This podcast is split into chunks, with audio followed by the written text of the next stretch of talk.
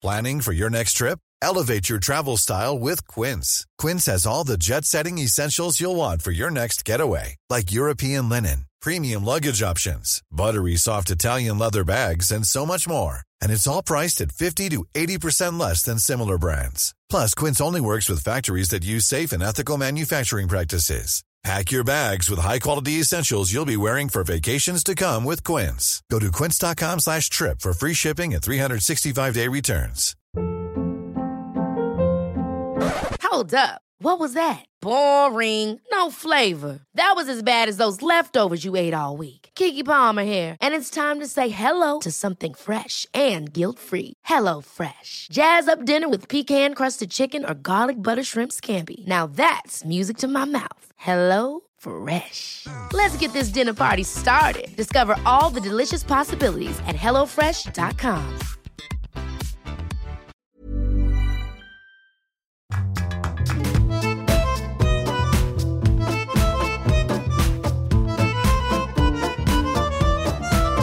Hello, how's it going? Welcome along. It's a brand new episode of Writer's Routine. This week, we're chatting to Abigail Mann. Her new book is The Sister Surprise. It's all about Ava, who discovers that she has a, wait for it, can you guess, a, a secret sister, a surprise sister. Well done. Uh, and she goes to pay her a secret visit. Now, Abigail was shortlisted for the 2019 Comedy Women in Print Prize, so we talk about how she plots to write funny. Also, why she needs public accountability to work and how she managed that through lockdown. And you can hear why she needs to feel like the story is going somewhere before she can carry on. When I move on to the next stage, so from first draft to second draft, there needs to be some sort of sense of purpose. So moving it from Scrivener then onto a Word document just feels purposeful. And then you look at the word count and you can scroll through all the pages and it's like, oh, right, okay. This is what we're dealing with now. Cool. There is more with Abigail Mann in this week's Writer's Routine.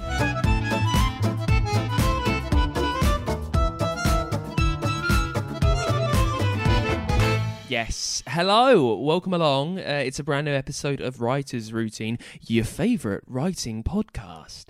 Um, that's what I think, anyway. It's where we take a look inside an author's working day. My name's Dan Simpson. Thank you for listening. By the way, heaps of emails coming into the show over the last week.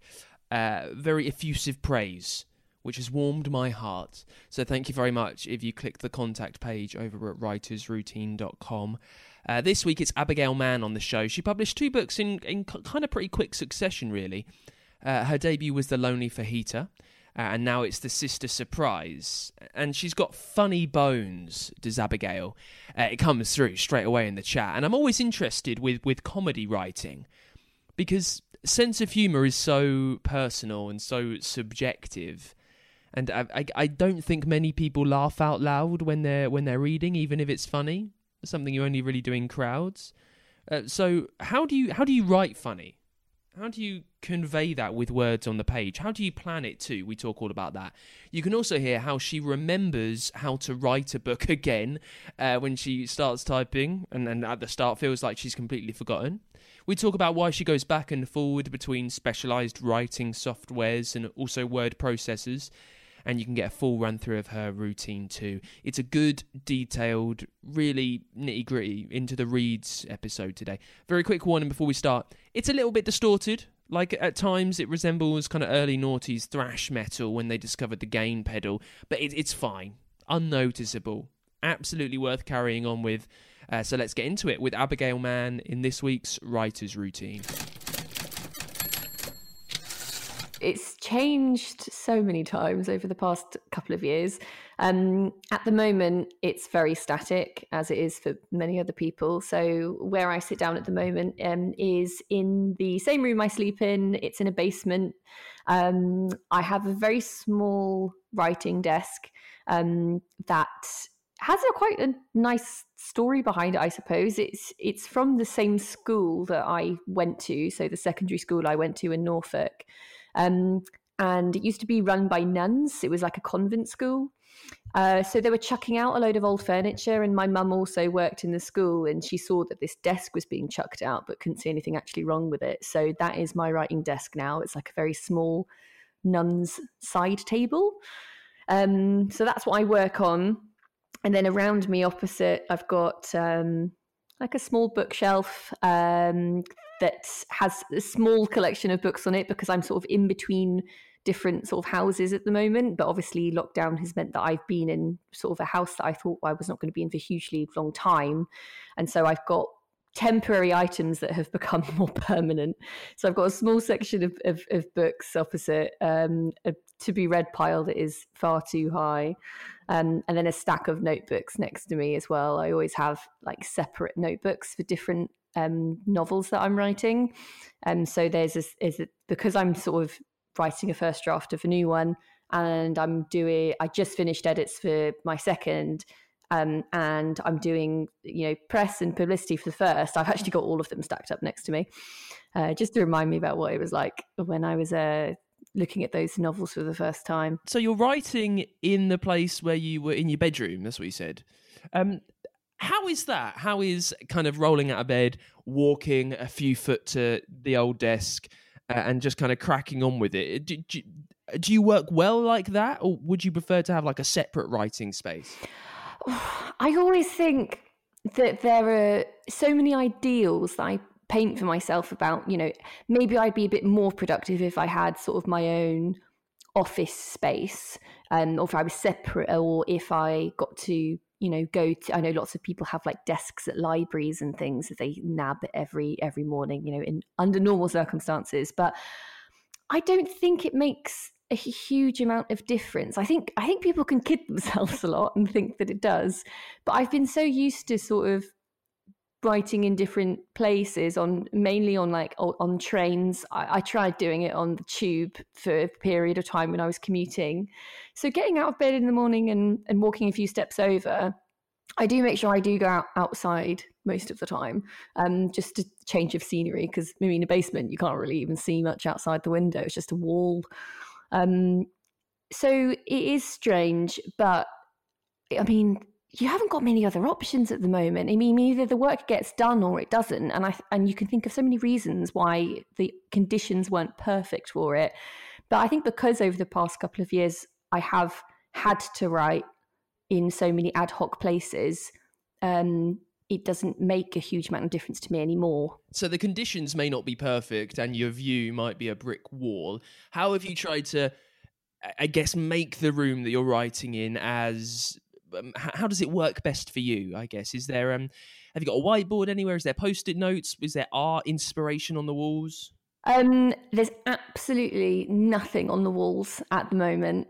Um, uh, we're moving. We're moving house in the next couple of months and I have got a Pinterest board which is so full of the of the kind of space I want to create for for where I'm going to be writing but at the moment there's nothing on the walls at all um, what I do have next to me is um, just a really small sort of like photograph um, and it's not you it's just of me and my partner which is really boring um, in a sort of victorian photo frame and some dried flowers and that is literally it. And there's a few plants around me like house plants because you know you gotta have some greenery.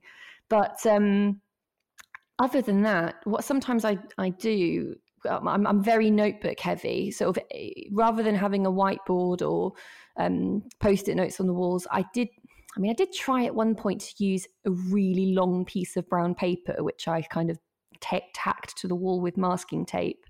But I had to keep getting up and walking across the room to look at it, which I arguably is a good idea for, you know, um, exercise reasons.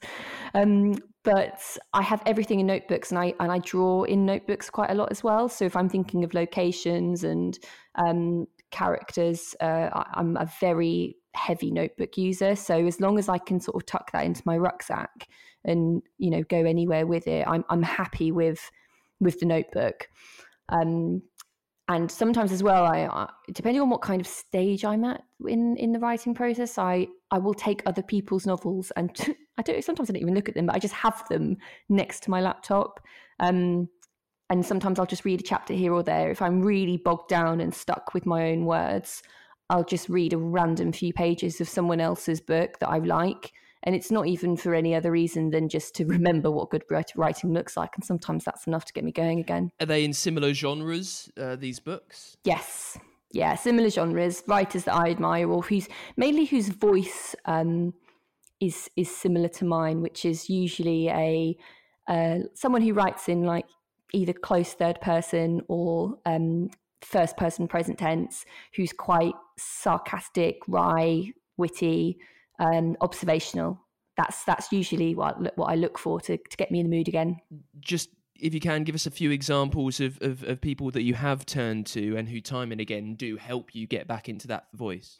Um, Mhairi McFarlane, her books um, are always yeah, the, the, the voice that she uses and the characters that she uses. I I, I really admire her character character work, and I, and those are ones that I will quite often just have a couple of pages of a read of and think, right, yeah, that's what we're that's what that's the standard that we're aiming for here.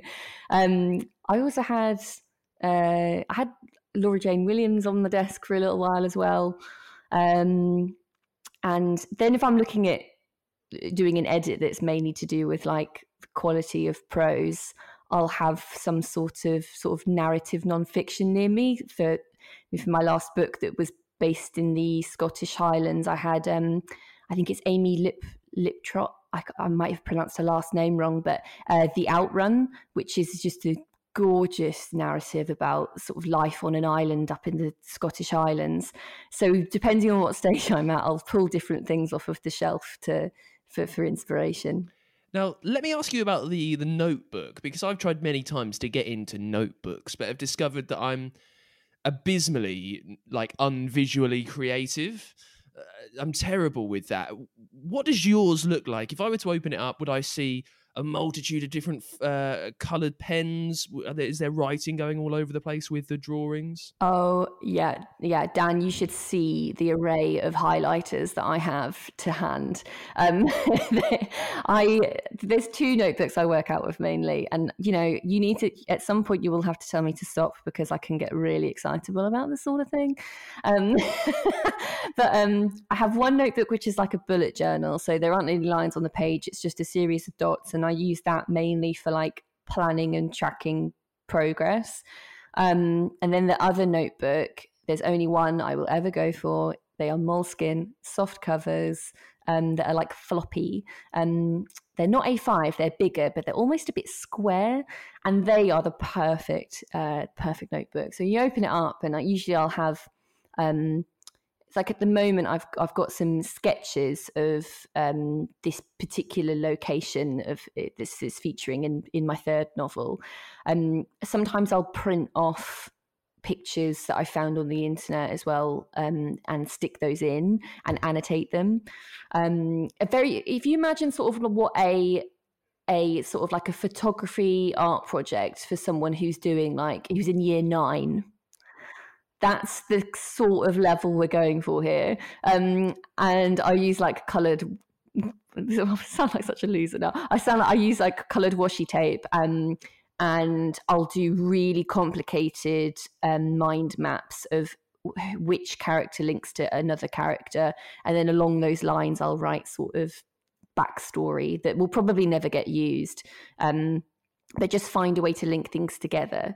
Um, and then what I might also do is um, I revisit sort of books about writing and about writing fiction whilst I'm doing the planning because I just seem to forget every time I fit. I've so far I've finished a book. I'm like, I actually can't remember how to do another one. so I'll go through these books. For instance, um, The Science of Storytelling by Will Storr. Um, there's a bunch. John Yorke's Into the Woods. Um, Save the Cat, How to Write a Novel, and I'll copy bits out that I'm like, ah, that's the answer to that problem that I had in my mind. And I'll write out sections of the book um, and highlight them in, in my notebook alongside the notes that I'm making from my own head. And somehow it convinces my brain that I've got sort of the confidence and I have got the skills to do it again and and then I'm off. So it's really it's a it's a sort of a leg up stage of of of the writing process all these colors, these highlighters, everything you've got going on in the notebook, it might be quite a hard question to to analyze and answer. But what is that doing to you? I mean, if you think that writing is simply putting words on on a on a page or a screen now, what is different colors and uh, different drawings in your book? How is that helping you get those words down? Do you think?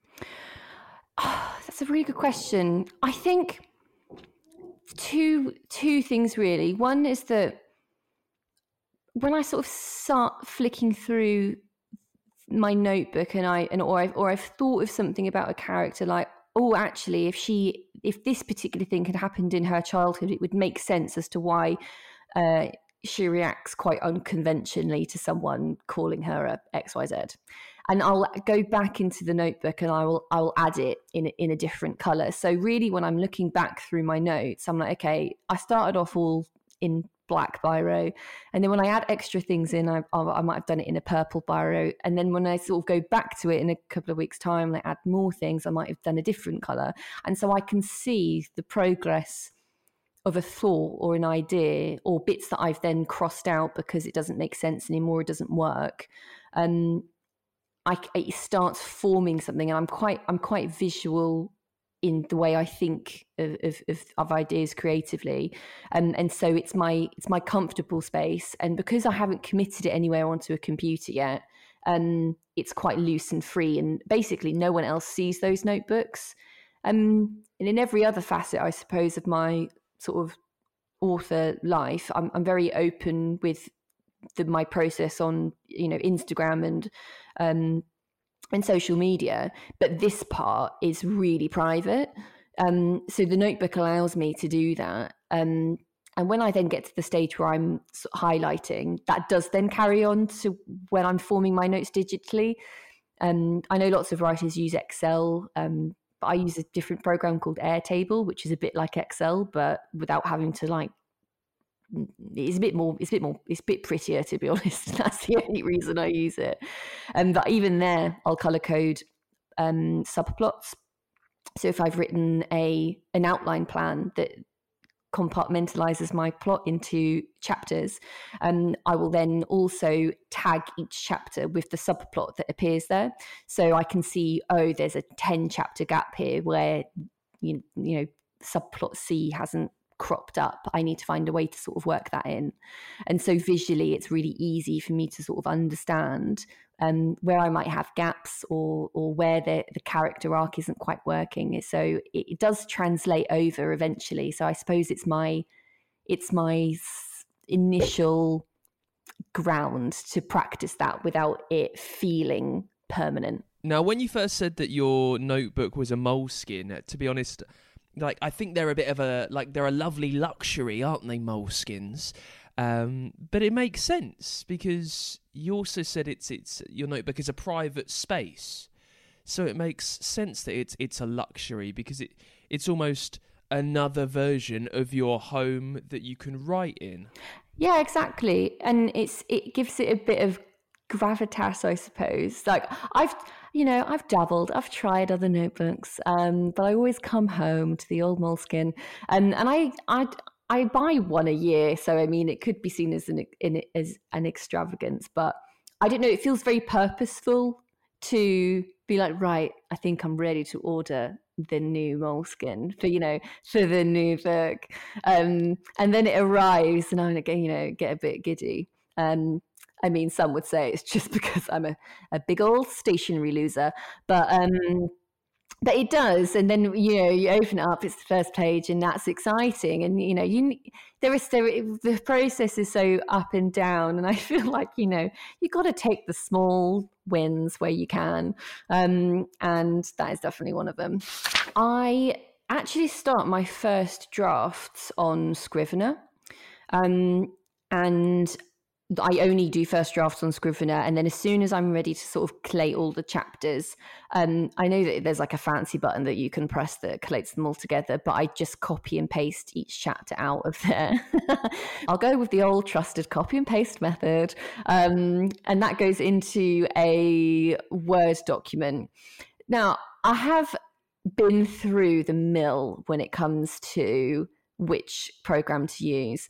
So as much as I love Scrivener, um, I wasn't. I, I was. I used to back up my work. I well, I thought I was backing my work up really well, and it turns out that f- you know, for my second novel, I had written, I think, thirty-five to forty thousand words, and the file that I was actually backing up was um, basically an empty template of my project, and I didn't realize. Um, and I was uploading that onto sort of a drive, a cloud, and an external hard drive every day.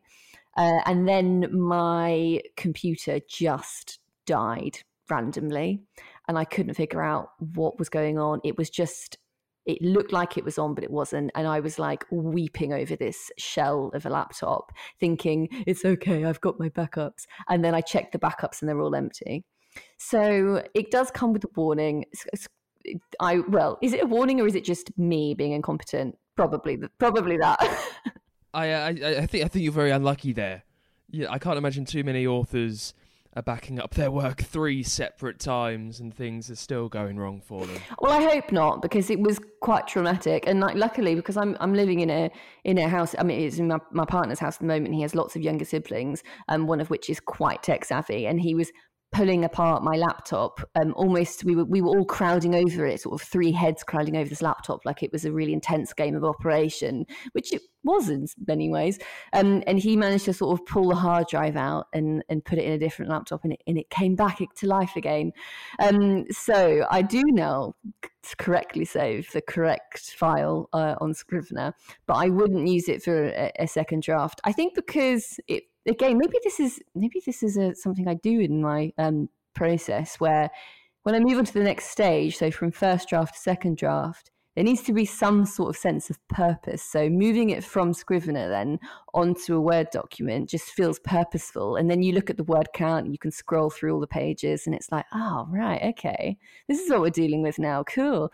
Um, and then I will back that up on a cloud as well. But I don't think I would ever work directly on a document that's on a cloud because I just don't trust that they save things when they're meant to. Like, at least if I can blame anyone for things being lost, I can blame myself rather than a cloud. Uh, and then fonts, um, I think I type in Georgia. Ooh, hang on, let me have a play around with Georgia. Georgia. Ooh, it's um, it's quite robust, isn't it? It's quite sturdy. George is like a little bit old fashioned. It is, and I, I don't know if I originally typed in Georgia, but I definitely do now because I think the when I was submitting my manuscript to agents, um, the Madeleine Milburn sort of house style, which is the agency I'm with, was I think they asked for it in Georgia, or maybe it was the Comedy Women in Print Prize that asked for it in Georgia. Someone did, and now I just feel like it's my lucky font. So I'm sticking with Georgia. And then whenever it gets changed into copy edits, it goes into like Times New Roman, which is like gross. So I have to switch it to, back to Georgia and then I switch it back to Times New Roman before I email it back again.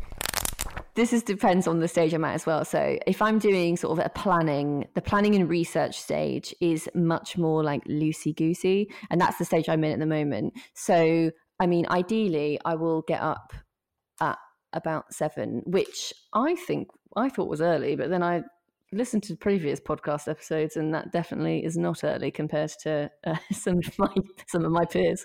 I will get up, and to be honest, I'm a I'm I faff. I I faff around. I'll listen to podcasts getting ready or audiobook or something, um, and then by the time I sit down, it's about eight.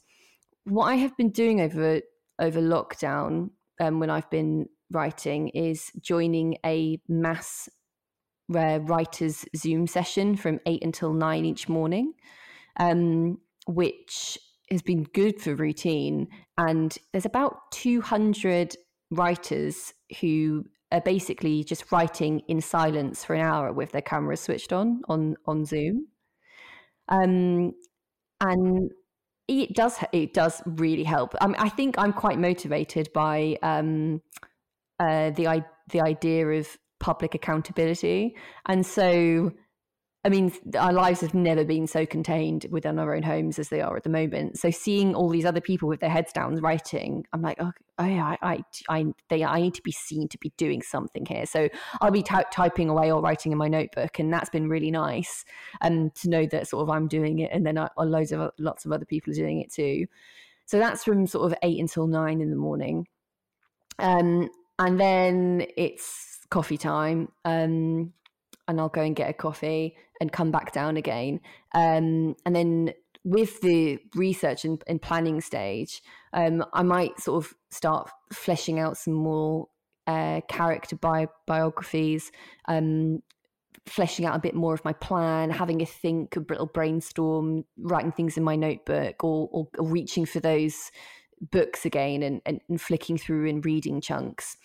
Um, and usually, I can if I get into that, that's a good two or three hours where I'm sort of like just happily in my own in my own world.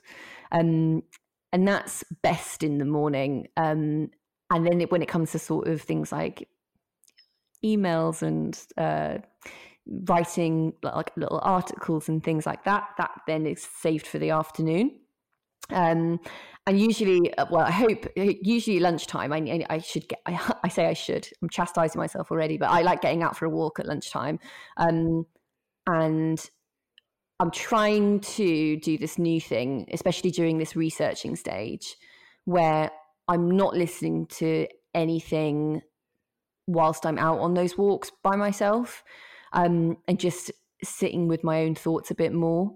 Um, and I've also started audio doing audio uh, dictation on a on a sort of dictation app on my phone, where I'll be basically just thinking out a plot aloud um, and luckily, because lots of people are like talking to family and things out on walks at the moment, um, you don't look like a weirdo anymore, which is great.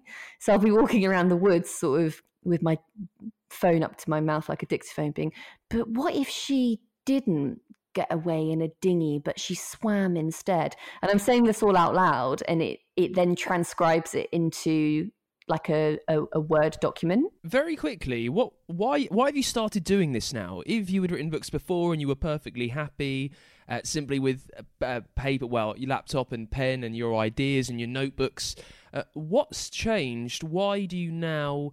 Uh, recite your ideas with the dictaphone when you're walking? Uh, because I just I'm, I can not get out and speak to people anymore, and I I know lots of writers are intro- eh, introverts, and I am to an extent, but I think because I write so much about sort of characters, friends, conflicts between people, um, I hone a lot of ideas or, or, voice things out loud to to other people, and whether that's like my sort of work colleagues or, or or friends that I'll see out and about if we're having if we've met up in the park go for, to the pub or something. And I just can't, we can't do that at the moment um, without it being like intentional. If I don't know, it feels different asking a friend to say like, can I phone you up to talk through a plot problem?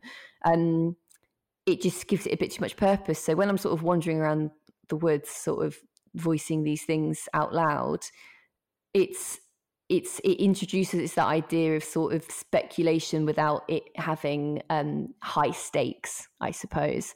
And I'm just trying to to capture um, rather than being able to sort of overhear and listen to people like on the bus or on the train or in a cafe.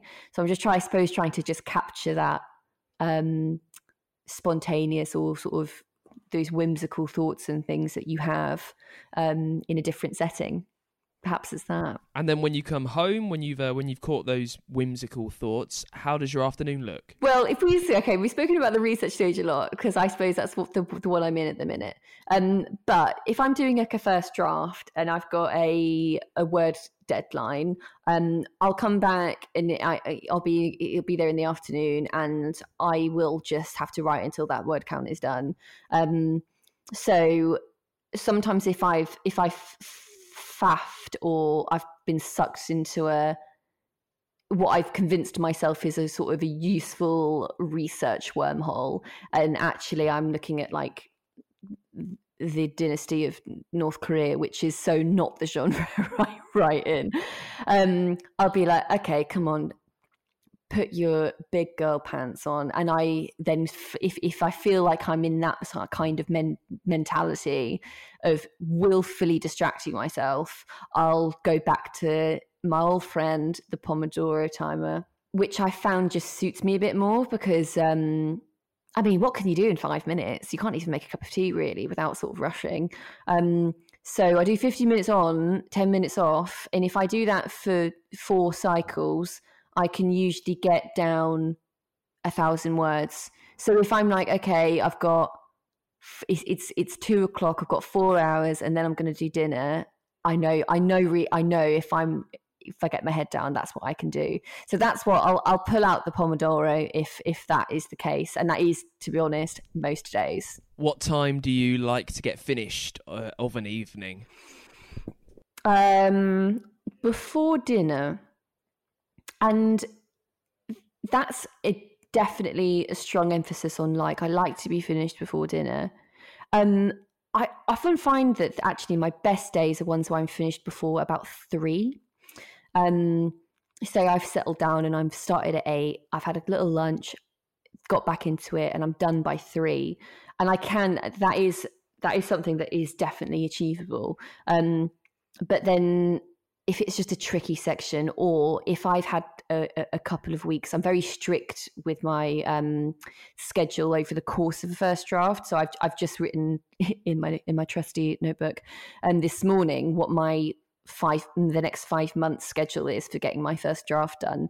And if I have a week or two where I've you know you know life happens, doesn't it? You know you get ill or um, just something happens that requires your attention that's more more in a different direction um, i'll have to just catch up so sometimes if i have a day where i'm like okay i can comfortably do 1500 words before three o'clock that's my like perfect day but I might have had to up that to 2,500. And I think the worst it got, I, I was doing 3,500 in a day in order to meet my deadline and that's just the sort of the reality of it sometimes. So it was a quick break for dinner and i wouldn't re- I, I can't really talk to anyone um, if i know that i've got another thousand words to do after dinner because i'm still thinking it over in my head. So i'm really antisocial at dinner and then i'll go back down to the lap my laptop and i will just get that next thousand words done before i switch the light off because i know that if I don't do that, then the next day I've got 4,500 to do. So it is very much, uh, I suppose I'm, I'm not racing against myself, but I am conscious that I can't one day just say, I just don't feel like it today because I just make it worse for myself tomorrow. How beneficial can that be? Surely, if you've got a goal, a word count goal every day, um, which might be quite a lot, and then uh, you perhaps you get 3000 or so words in. Uh, but you know well i've done all of that but i still need to get another 500 words down. At that point can you not just be writing for the sake of it though? Oh, that's a really good point. I think it depends on how robust my plan is. So if it's if it's 3500 words is the aim and i know that that is two chapters worth it's fine if I know that I'm keeping those words in the right chapter. If I'm just bulging things for the sake of it, inevitably, when I've gone back to edit, those bits have just been removed. Um, so sometimes you do have to sit back and think, okay, I'm really enjoying this conversation that I'm writing because I really enjoy writing dialogue. It's my favorite thing to do. Um, and they had these characters are having this, this this really funny conversation, but is it humorous and is it moving the plot forward? Um, that, in fact, I've stolen that sentence from my editor who did tell me that. Like, uh, that was her one of the, I wrote it on a post-it note and I had that stuck next to my monitor. Um, is it funny? Is it moving the plot forward? And if I look at it and I'm like, no, you are just writing words for the sake of it now. I'll just go back to my plan and think, okay, what does my movement does my character need to make at this point? What does she need to think or realize? And have I included my, uh, the subplots that I intended to in this chapter? So inevitably, I think the, the the biggest chunks of my manuscript that get chopped out between the first and the second draft are the ones where I've looked at the chapter outline and it just says she goes to buy eggs. and I think, hmm, yeah, no, that's not quite a turning point, is it? So let's have a rethink. You know, it it it, it, it always correlates. um, what about the frequency of uh, bad days or good days? Do you kind of know in the morning straight away if something happens out of nowhere which will derail you and make what you hoped would be a good day suddenly seem a, a lot worse than maybe it is or was? Yeah, always. Um, and I think it comes out in how defensive I am at the end of that day when someone asks me how how work was. Um, if I'm if I'm sort of in if it's something that's outside of my control, I never I never beat myself up about it because you know it, you can't you can't be that mean to yourself uh, continuously. Um, but if if if I'm usually it's it's a combination of I've actually settled down quickly. Um, I'm in a good frame of mind, and I've got a, a good sort of environment around me. Um, at the moment, for instance, um, I've I've made this really extensive classical music playlist on um, Spotify, um, which is a combination of like film soundtracks and basically things that just don't have words in lyrics in. And I've been finding that that's been really good for focus um, and and getting me in, in in the right frame of mind. So I do know during the time I'm like, no, this is a really good day. But what I do have to stop myself from doing sometimes is thinking like by lunchtime, oh, you've you've hit your your your targets, what you wanted to do now. Now put your feet up and have the rest of the day off. Like so I have to be okay. It's going well now. Let's make sure it keeps going well, and you can get ahead of yourself. That's that's that's something that I, I, I would I would like to to start doing more.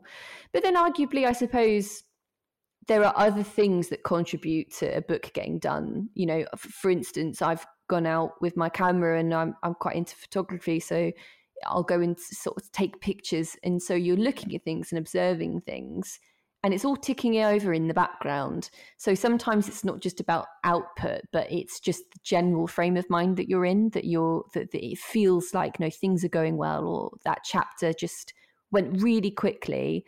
Um, that you know that it's it's a it's a good writing day, and then the bad ones are always ones that are chopped into small chunks because of various reasons. Whereas you getting emails coming through or too many notifications or your phone keeps going off and you in you have to safeguard yourself against those things you know? You you put the phone completely in a different place.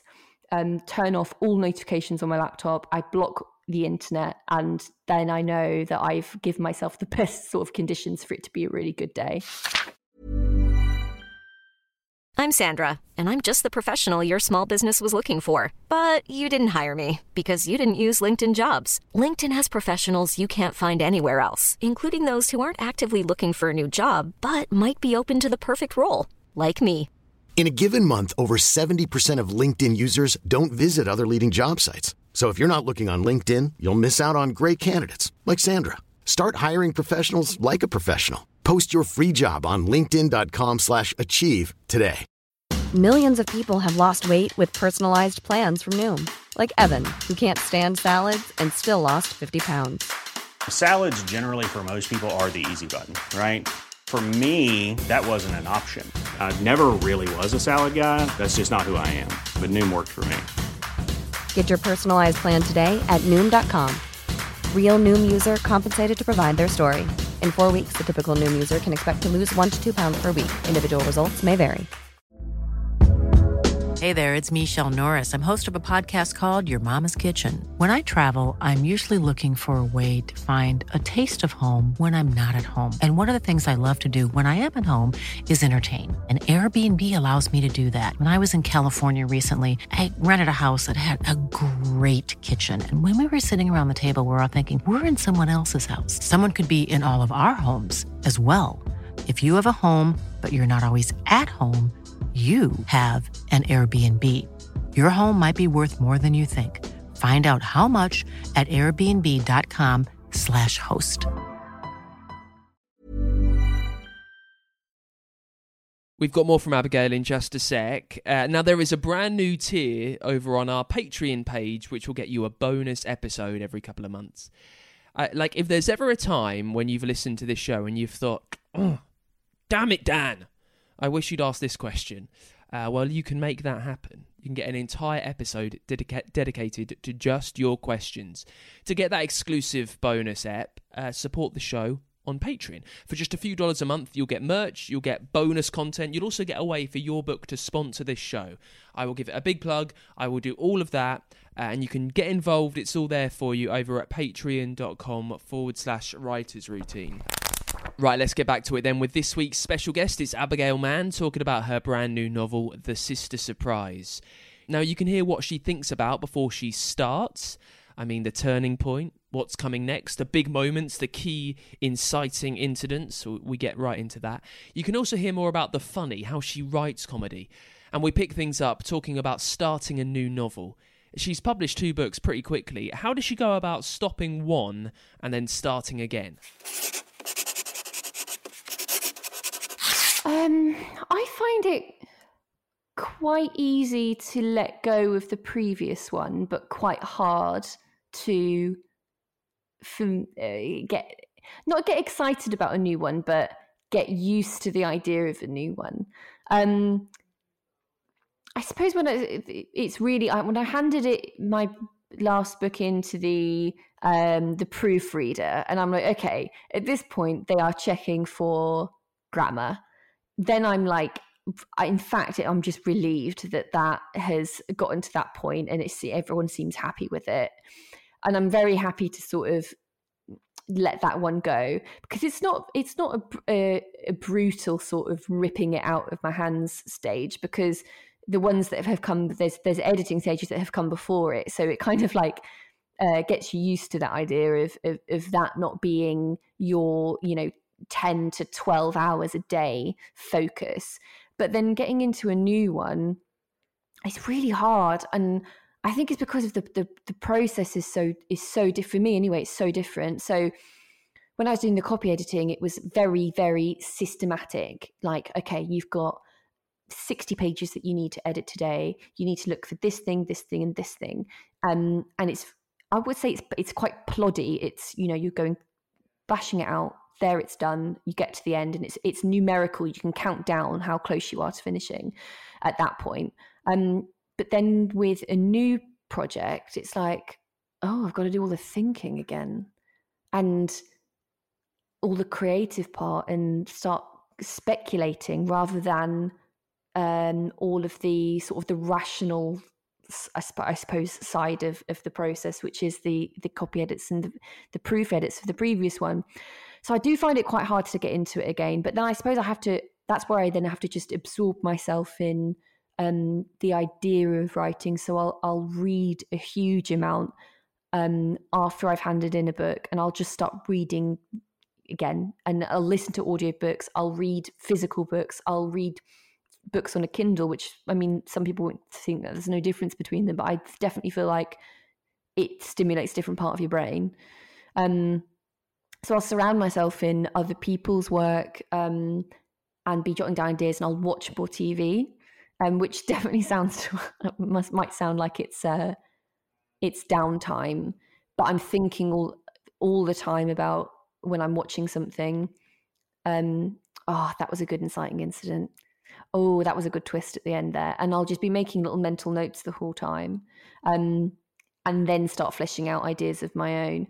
But by the stage you of sort of come to really starting on a new book, um, for this third one, for instance, it's I think the the fifth idea I came up with that was accepted as um, as you know a, a, good one for for my third. So I had gone through four before that I had fleshed out an idea that for various reasons just my editor and my agent just didn't think were right for me or not for me but they just weren't right. Um, and then this last one is the one that they were like okay go for it. So i did warm up to to, to it i suppose and and then it was looking at um, hotels wikipedia pages google maps walking down the street. It's that sort of stage that starts getting me excited. And then when i realized that in fact, I, I don't want to research anymore. I just want to write. That's when I know. And that for me usually takes about eight weeks from sort of being like, okay, the previous book is done. I can't work on it anymore to the point where I really want to start writing on page one is about sort of an eight eight week period. Well, let's talk about that then. The uh, the last eight weeks.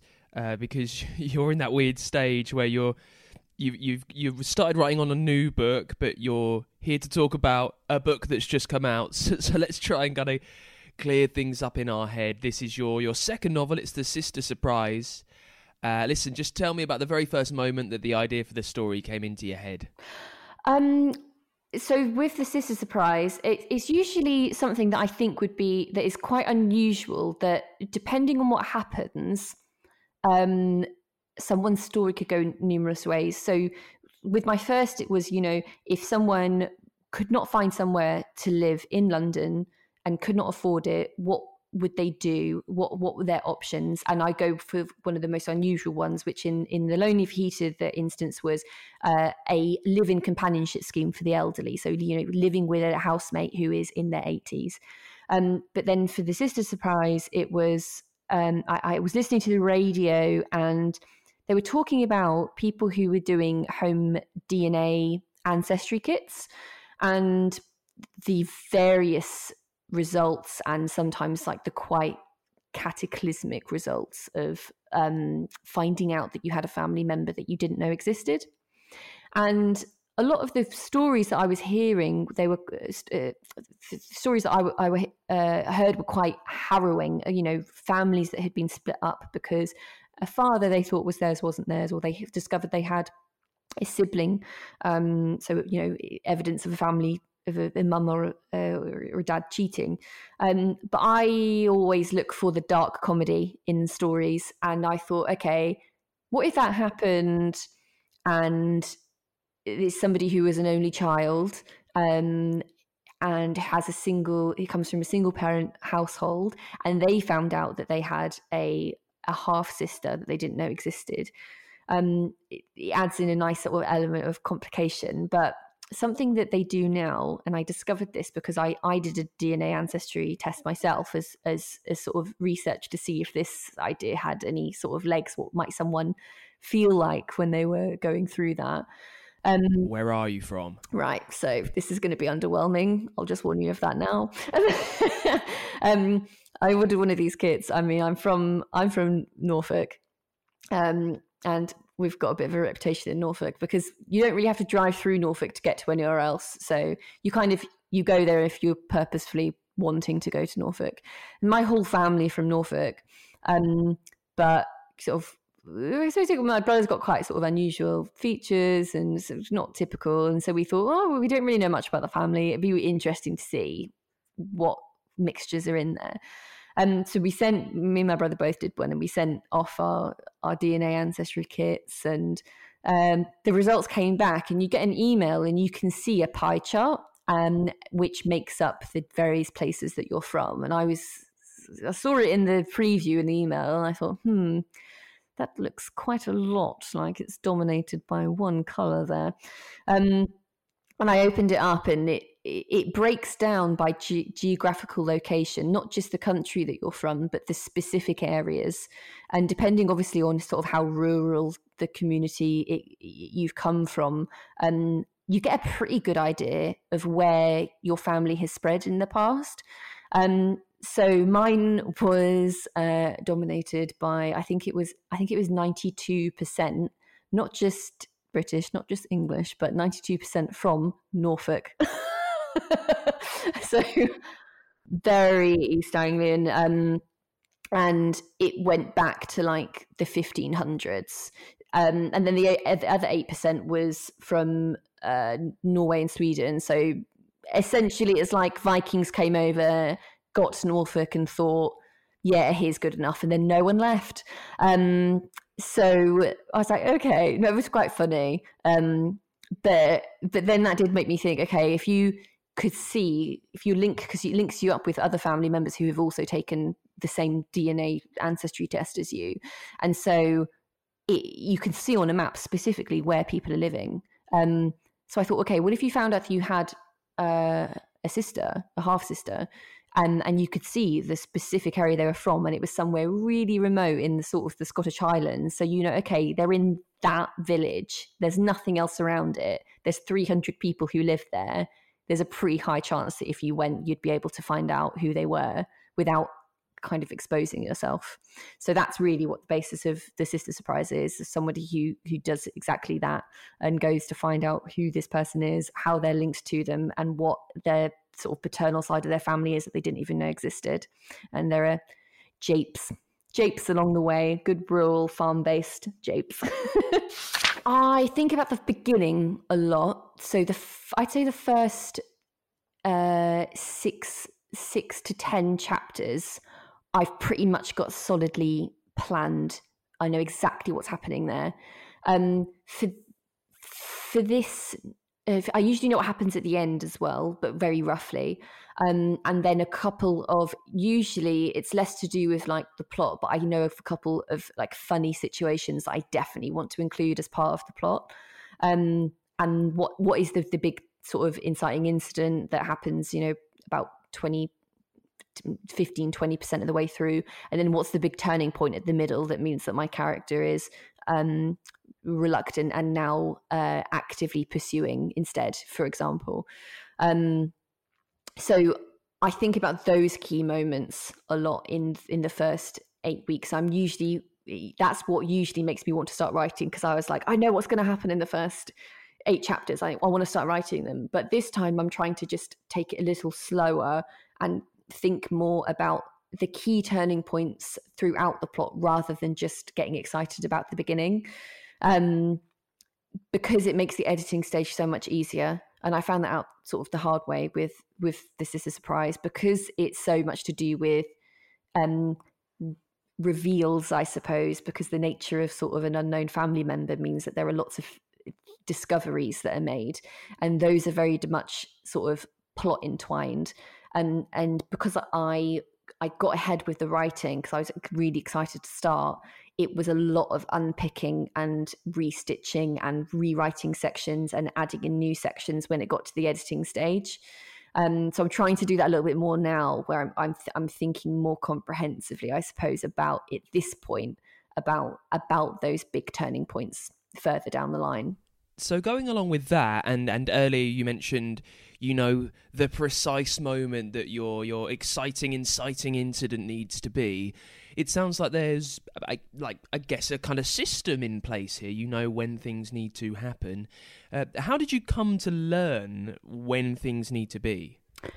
Um i read a lot about them um in screenwriting books. I mean i don't i don't do screenplays but they are really good they're a really good um to call them manuals because I suppose that's how I see them a little. Um, but generally, s- story in whatever form it's in works in a in a key way, and and I suppose the best way of explaining it to other people rather than going into sort of the whole three act structure and where the inciting incident is and and the where they the different sections and the different names that they have.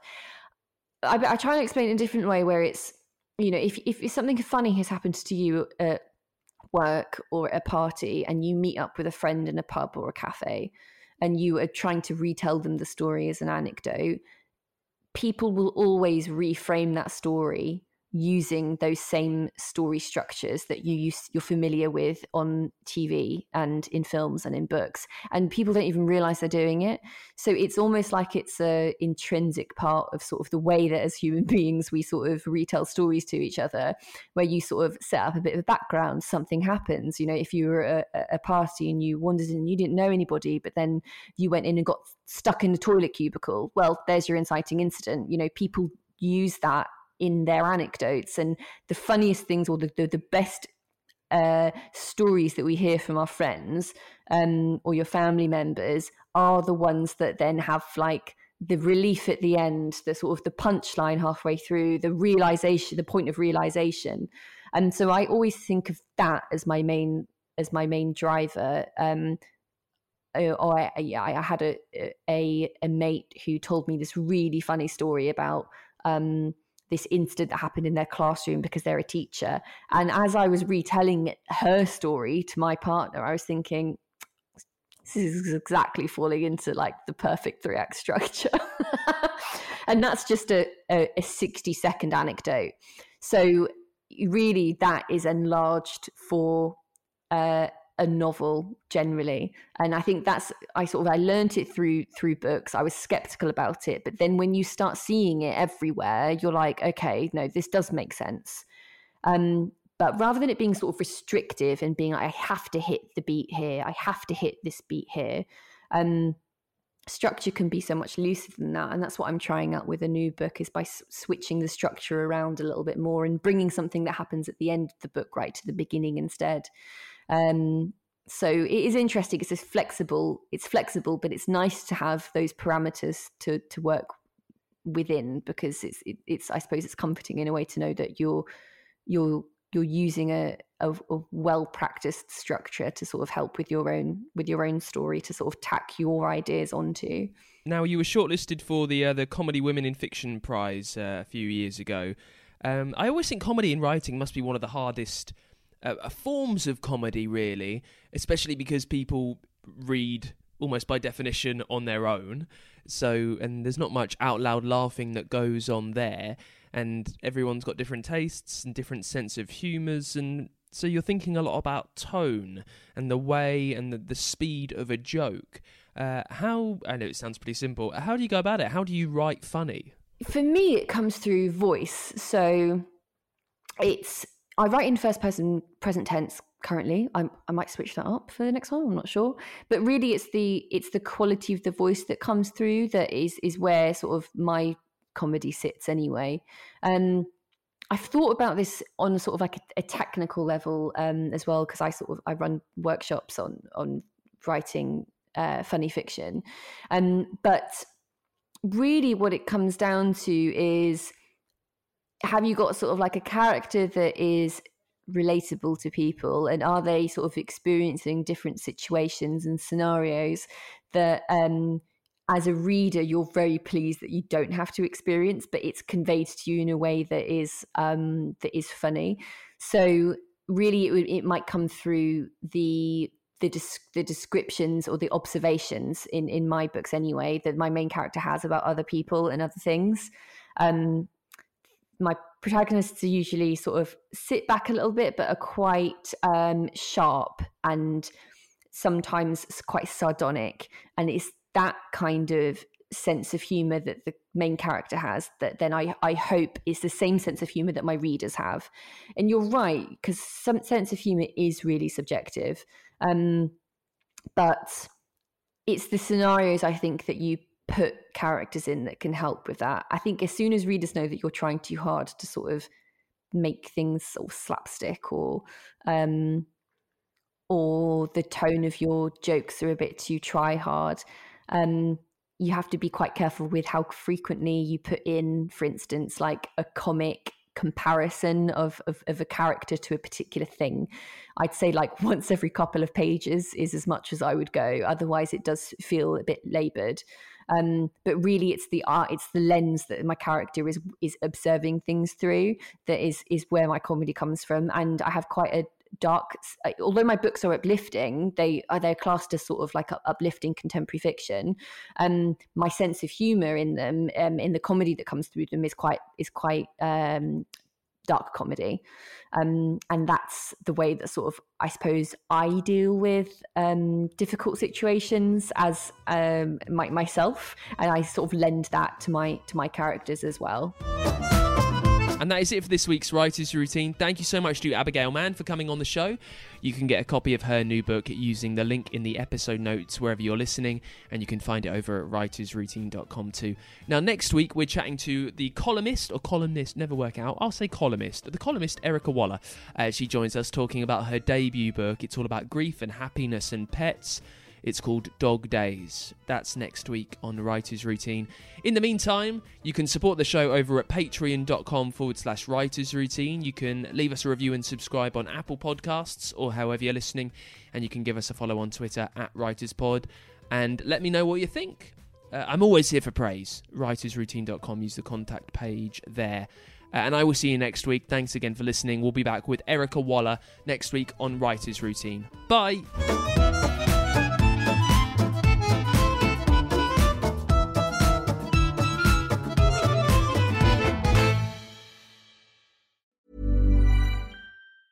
Hey, it's Danny Pellegrino from Everything Iconic. Ready to upgrade your style game without blowing your budget? Check out Quince. They've got all the good stuff shirts and polos, activewear, and fine leather goods, all at 50 to 80% less than other high end brands. And the best part? They're all about safe, ethical, and responsible manufacturing. Get that luxury vibe without the luxury price tag. Hit up quince.com slash upgrade for free shipping and 365 day returns on your next order. That's quince.com slash upgrade. Hey, it's Paige DeSorbo from Giggly Squad. High quality fashion without the price tag. Say hello to Quince. I'm snagging high-end essentials like cozy cashmere sweaters, sleek leather jackets, fine jewelry, and so much more. With Quince being 50 to 80% less than similar brands. And they partner with factories that prioritize safe, ethical, and responsible manufacturing. I love that. Luxury quality within reach. Go to quince.com slash style to get free shipping and 365 day returns on your next order. Quince.com slash style.